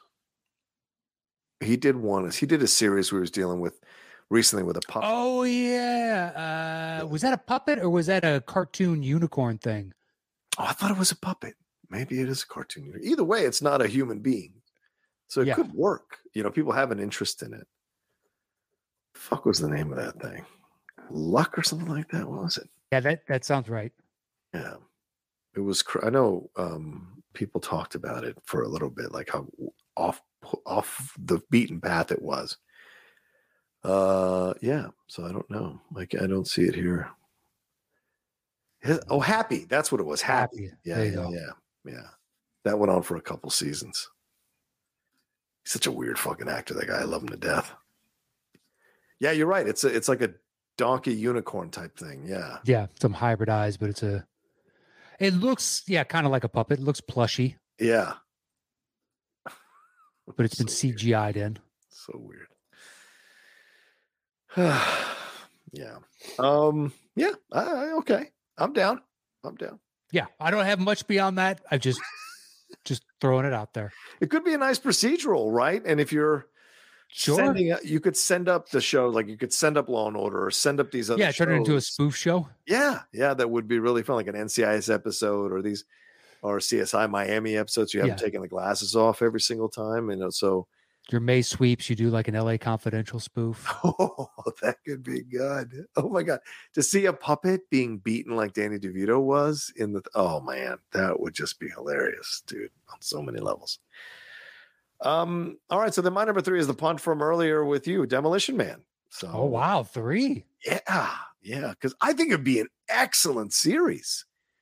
Because you know what? Fuck Starship Troopers and the sociological whatever. That film is terrible, and I don't give a shit about the underlying themes. For me, Demolition Man works so much better at talking about what would happen in this society and this idea of who would who would want to control society, how they'd want to control society, then this rebellion underneath underground would of course pop up naturally to combat this kind of thing. You see elements of it in The Last of Us as well with the Fireflies. So it's like, okay, this could be really interesting. And if you throw in the element of Taco Bell, that I don't that you've got a sponsor for the whole season for God's sakes. Um, so there's so much. Uh, and if you I don't know if who would take the Stallone or the Sandra Bullock roles or the Benjamin Bratt roles, but it could be a lot to really explore. If you, especially if you just dial down the humor a little bit and dial up the seriousness just a little bit more, you could really make some interesting commentaries about society and about um, technology, about the future, about government control of a populace, and how a populace rebels. And Mhm. are the are the rebels as clean as they claim to be in comparison to the people in power? Um, and you could still have those cute little moments about how they have sex or how they use the bathroom with those three shells or whatever. So yeah, it could still work, man. But I like the idea. Yeah. Plus, you have the never-ending. Someone else gets unthawed. Right? Yeah. Like, Yeah. Oh, shit! Uh, power spike. And this dude, unthawed. You can only do it so many times. Right. Right. Right. But then hypothetically, like you could have bad guys and good guys Yeah. come back. Yeah. Yeah. Yeah. Good So point. Th- there's a lot to. I just don't know how long a life it has. Mm. couple seasons maybe, Yeah. but I think it could be excellent. Well, they did that with this season of The Boys, right? Unthawing. Yeah. The character. Oh God, I can't remember the character's name, but unthawing him and bringing him back in and having his old approach to the world, which was fucking genius. Um, so you could play it up that way, right? Both heroes and villains, and then you know the heroes that you mar you write stories about and you teach in the schools. When you unthaw them and you hear what they're actually like and dealing with in real Yeah. life, and it's a complete destruction of the legend or mythology of that person, I think would be a very funny thing to explore. Uh, interesting thing to explore, funny or not. Yeah. Um. All right. So what's your two? Uh, my two is the cell. Ooh, the Jennifer, Lopez. Lopez, Vincent D'Onofrio, Vince Vaughn. Uh, can't remember who else is in that. Um, first off, recast Jennifer Lopez. Number one thing. Yes. Number one, I'm fine with the rest of the cast staying as is. Um, but it's a wildly interesting idea. Yeah. Yeah. Yeah. where D'Onofrio plays a serial killer who goes pretty much catatonic. Mhm. I can't remember what it is, but he has some like pre-existing condition, and it finally snapped. But it snapped right when the the authorities were showing up because they figured out who he was. Yeah. But they realized that he's got one more victim hidden away somewhere, and they need to find him. And Lopez works at this company that can mind meld with people using neural networks and stuff. Yeah. So she gets into his head, and it is this abstract painting come to life Mhm. that, especially for the time, kind of pushes the bounds of where was you ahead of its could get. Yeah, with CGI and stuff, uh, like that sliced horse Oh yeah, man. it was really fantastic. But then the way D'Onofrio kind of views himself Mhm. within his own mind, uh, It's kind of king. Yeah. yeah, it's spooky as shit. Yeah. but you could easily get a full season out of this and then the going forward now we need you to mind meld with this person or we need to hunt down this just like this could go on for quite a while Oh yeah, that's a good point. Yeah. Yeah. yeah because it doesn't have to be catatonic. It's just like, oh, we've captured this person and sedated them. We Right. need to figure out where such and such is, Yeah. or whatever the case. Um, you could easily do it, and then they, you know, in the movie discuss what if I bring that person into my mind. Yeah. Well, now we have that for the TV show as well. We can go backwards and forwards, and does that bleed into the real world? What is real? What is not? Yeah. Uh, yeah, I just I think the movie is lackluster. Yeah. It's not that good of a film. Yeah, I think the TV show could be incredibly interesting. Yeah. I agree with you, man. I think it could be, uh, and especially visually, it could be a great challenge to be able to create the imagery that we see in the in the 2000 movie and update the imagery for now with the technology we have now. That could be really interesting, especially with this explosion of AI stuff over the last few months. This AI art stuff to kind of incorporate that into it would be real interesting. But yes, 100 percent recast Jennifer Lopez. Man, I, I I was reading a Variety article today. And I almost reposted it. May, I may still retweet it. Someone, it, this critic is calling her the queen of rom coms, and I'm like, the fuck are you talking about? Like, she had maybe one or two arguably decent rom coms. It's fucking Sandra Bullock is the queen. of the- Nobody can touch Sandra Bullock and what she's done. Well, Meg Ryan would have laid claim to that in an earlier generation. Yeah. Julia Roberts had a run for a while. Absolutely, great point, man. I Yeah. forgot about Julia. She had a But- few of those. Yeah. Yeah, they they wrote that article to get a rise out of people, so they'd be like, was- And then it's straight. uh, You know, you hand the the fucking article around, and Yeah. Yeah. It was ridiculous. you're Oh, falling it- into that writer's trap. Just so you know, if you tweet that out, you're just falling into the trap. son of a bitch. They they're getting exactly what they want. click it up. Click it up. Um, all right, so that was your two. Um, Uh, that was my deuce. Yeah. yeah, my deuce is the Dark Tower. Okay. Yeah, because I mean that's a series that is so interesting and a Western kind of series. And certainly nowadays with the stuff with Taylor Sheridan and Outer Range, these Western approaches, you know, Jeff and I just talked about it on the hot mic that uh, Ed Brubaker's Pulp, which is uh, kind of a Western um, story that's been told in graphic novels, that is getting adapted by Tom McCarthy, the guy who did Spotlight, so for a Hmm. live action interpretation. So westerns are in vogue now again not in a massive scale but certainly enough to get attention and so why not do revisit dark tower because that film was so extremely horrible and flesh out a lot of what stephen king wrote in that series in the hands of a great creator and you know both on, you and i love deadwood so imagine a deadwood approach to dark tower that would be incredible to watch over a few seasons. And there are a bunch of installments from that series that Stephen King wrote. So you've got, you know, seasons that you could um, explore with the material as a source for those seasons. So yeah, I'd love to see it. Plus, it's you know otherworldly and has sci-fi elements to it, along with the ground-based kind of Western approach. Um, yeah, I never read that series, but Mm. everybody that I know, a couple Stephen King completists, Yeah, and that is arguably their favorite. It's the most fulfilling. And you look at the size of those books and how much is written for this Yeah. overall arc, and you're like, if you turn that into a television show, I thought about putting my list, but I was like, I don't know anything about it. mm-hmm, And I didn't watch the movie because people like yourself and others did the yeoman's work of having to sit through that turd Oof, man. to tell the rest of us, hey, it's a turd. I'm like, great, great. I don't have to watch it. I was excited for it. Yeah, yeah, And then, but it's also hesitant knowing the source material is so massive. yeah. Um, it's going to be really difficult to do unless you intend on doing numerous of these movies. Hmm. Uh, whereas television show, yeah, like 10 episodes, I don't know how many seasons you get out of it, but I'd assume a lot. Yeah, So yeah, there's, there's quite a bit there to that. I would think so. Yeah. Um. Okay. What's your one? Uh, my one is another sword and sandal. Ooh. um, it, which is uh, Alexander the Great. Oh, the Colin Farrell one with Oliver Stone. Okay. So give me the Rome treatment Okay. and a guy. I mean, he only lived to 33 years old and led one of the most incredible lives Yeah. for those 33 years, plus the sheer numbers of cultures that he touched upon. Yeah. because you go in early to Egypt and conquered Egypt. And then after that, the Achaemenid Persians, so Iran, and then from Iran through southern Asia, and then from southern Asia into India. Yeah. Dude, we got stories for days. For days. And then he dies, and all his generals fight over the empire. Yeah.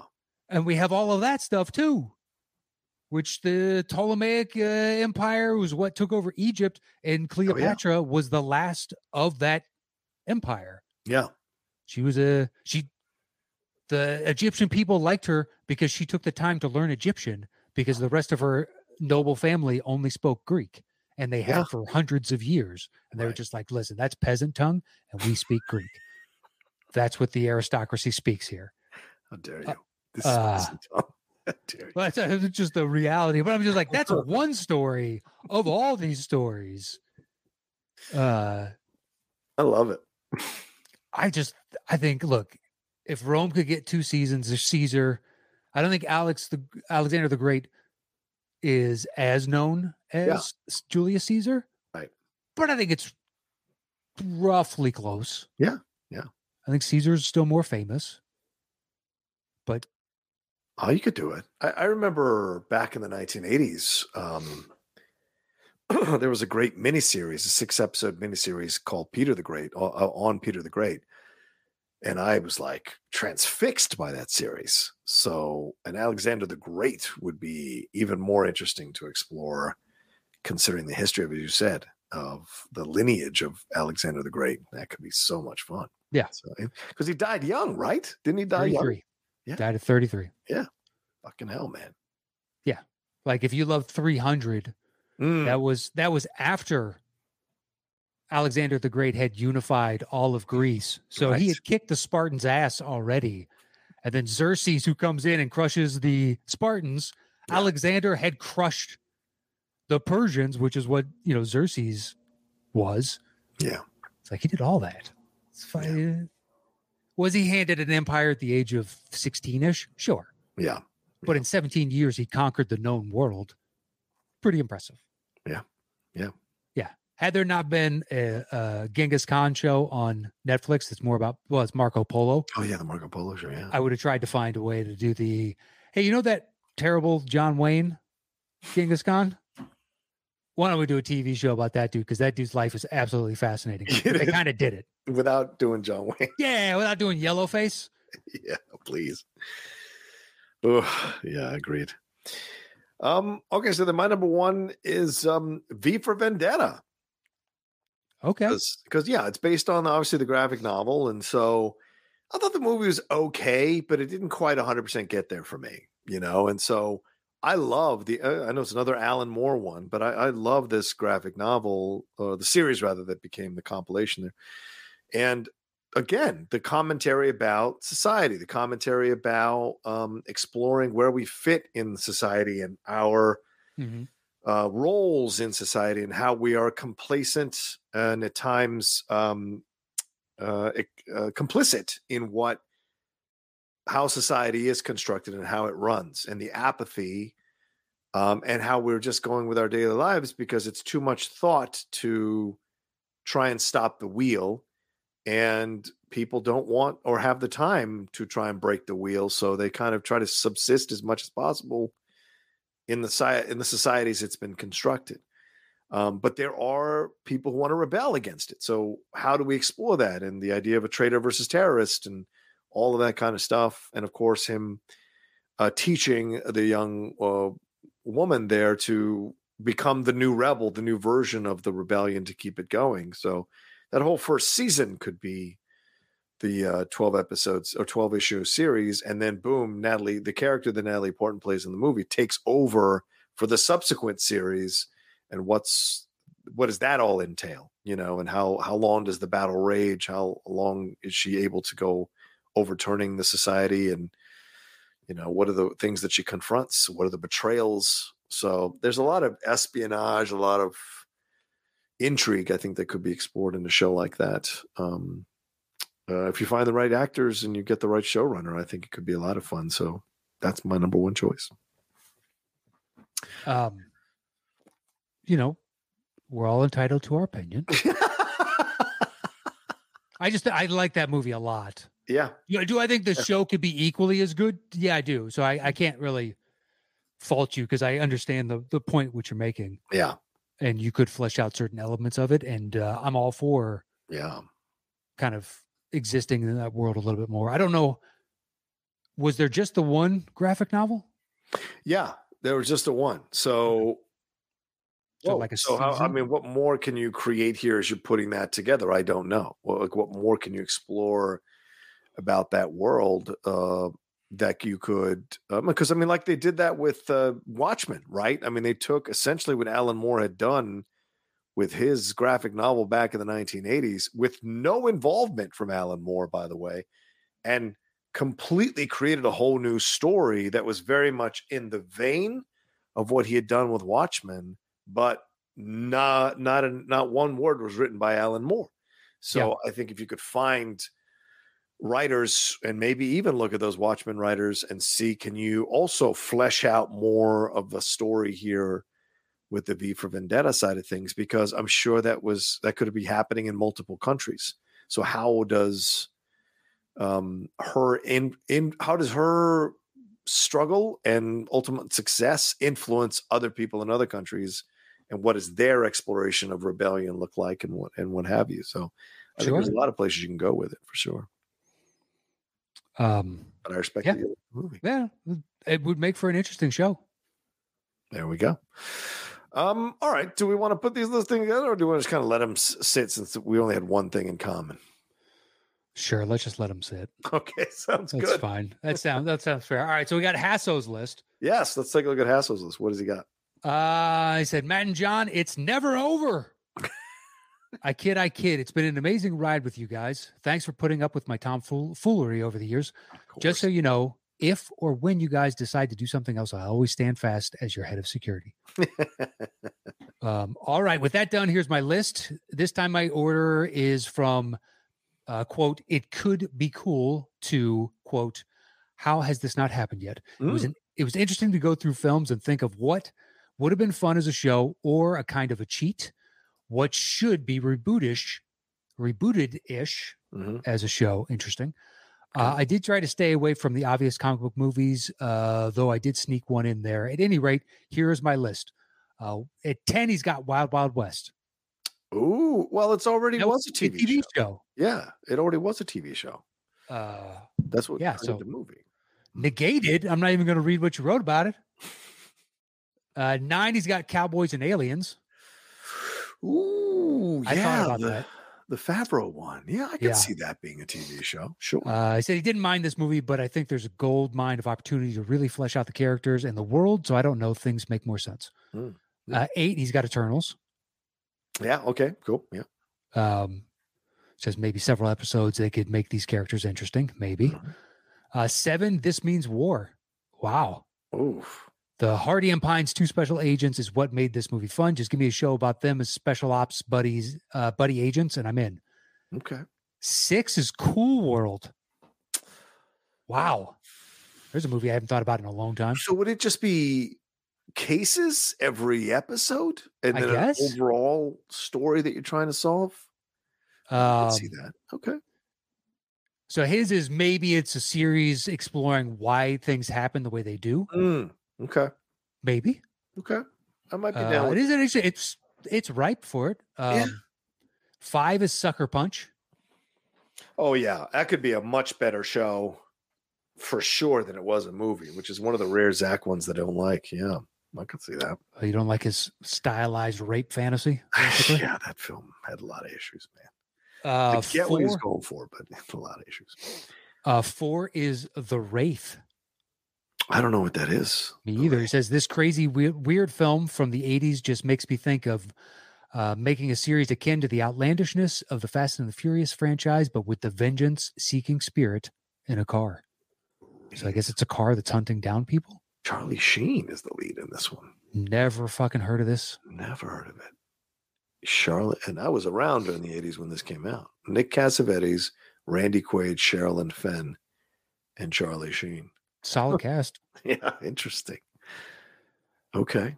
Uh, three, he's got the specialist. He said, I know I should not like the Stallone film, but I do, especially James Woods' per- performance as the villain. Do the weird multiple timelines like This Is Us, and we could see stories from the past when the hero and villain were friends. Hmm. Okay. Okay. Uh, two is Escape from New York.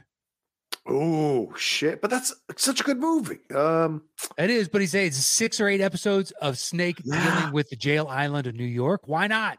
yeah, I That's actually, disagree. yeah, I like that. That's a good one. Mm. And number one is The Adventures of Buckaroo Banzai. Oh, old school. Yeah. Says, Look, I hate this movie. It's lame and outdated as hell, but the concept is sound and I think could be amazing. How dare you? It is not fucking outdated.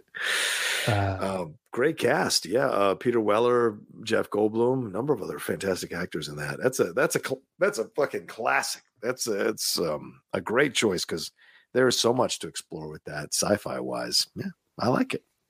Uh, and he has a closing. He says, Thanks for taking the time to read my list. I owe you guys so much for getting me through some tough times. Roca, thanks for being an outstanding example of Latino male in the community that never fell back on stereotypical quote unquote Mexican machismo. Okay, And. Matt, thank you so much for your openness and honesty about overcoming your drinking issues. Both of you have helped me be a better person by your example. I'll miss the top 10 show, but wish you all the best on your future endeavors. Sincerely, sincerely rather, signed Matthew Hasso. Thank you, asshole. Very kind of him. Very kind. Yeah. Um, Okay. all right, we have one last thing, which is shout outs real quick. And the show is so long right now. All right. the show is so long. So we're Um, gonna jump in as our way of saying thanks for the people that donated five dollars above yeah. at the end of the month. And uh, next month will be the very last one. So our penultimate one, start us off, John, would you? Uh, Jeffrey Hill, Devin Lott, Matt Scanlon, Rice Hossey, Stev Moreno, I think, Dan Howland, Oliver Medrell, Mike Boder, Scott G. Collins. Steve Smith, Um, I'm gonna. It says Shad Pants, but I'm gonna say RKS. That's saying. sure, uh, Pele Cole, Deepak Mawar, Andrew Robinson, Michael Bauer, Colton Thompson, Callie Sperry, I think, Lachlan Skinner, Charles Kim. Joseph Curran, Oh, here we go. Fred Castillo, Charles J. Clark, uh, Jeff Dickin, Connor Teal, Michael D. Dyke, Tim Reimert, Eric Bruin, Matt Simmons, James Petty, Nick Francis, Christopher Brockman, Blake Gant, Cameron Chapman, Alex Russell, Stacy Flores, Kristen Kurtz, Gareth Weldon, Timothy R. Williams, Nick Baldwin, Chanae Taylor, Ahmad Ali, Darren Bush, Sean Monk, Drake Fromsdorf, Josh Lawrence, Adelardo Fuente, Reagan Lovig, Rodrigo Valverde III, Andre Constantinescu, Steve Schluckebeyer, Houston Bodily, Maurice Robinson, uh, Marlon Az Badfish, Ravi Prasad, Josh Mabry, Josh Sachs, George Menchaca, Dale Varley, Ashley Prowls, Sam Fernando, Kevin Fuss, Brian Akins,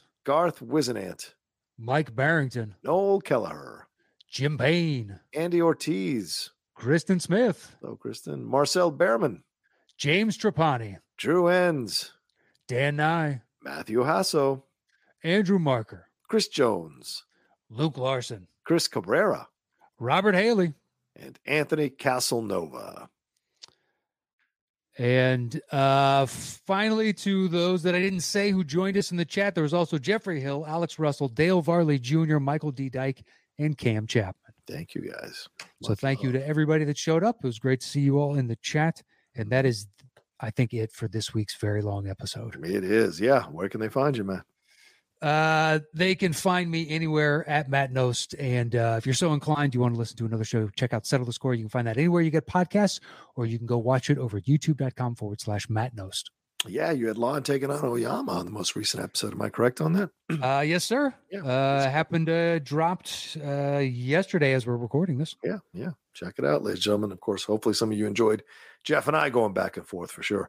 Um, yeah, you can follow me at the Roca Says on Twitter, Instagram, and TikTok, the Outlawed Nation on Twitch, and uh, my YouTube channel, youtube.com slash John Roca Says, and my other podcast, The Cinephiles, uh, The Hot Mic, and The Geek Buddies. All right, y'all take care of yourselves. Be well. Uh, oh, yeah. And we'll talk to you next time with another brand new episode of the Top 10 as we wrap up the show here going into February. Take care until then. Bye bye forgot that I'm the one doing it today.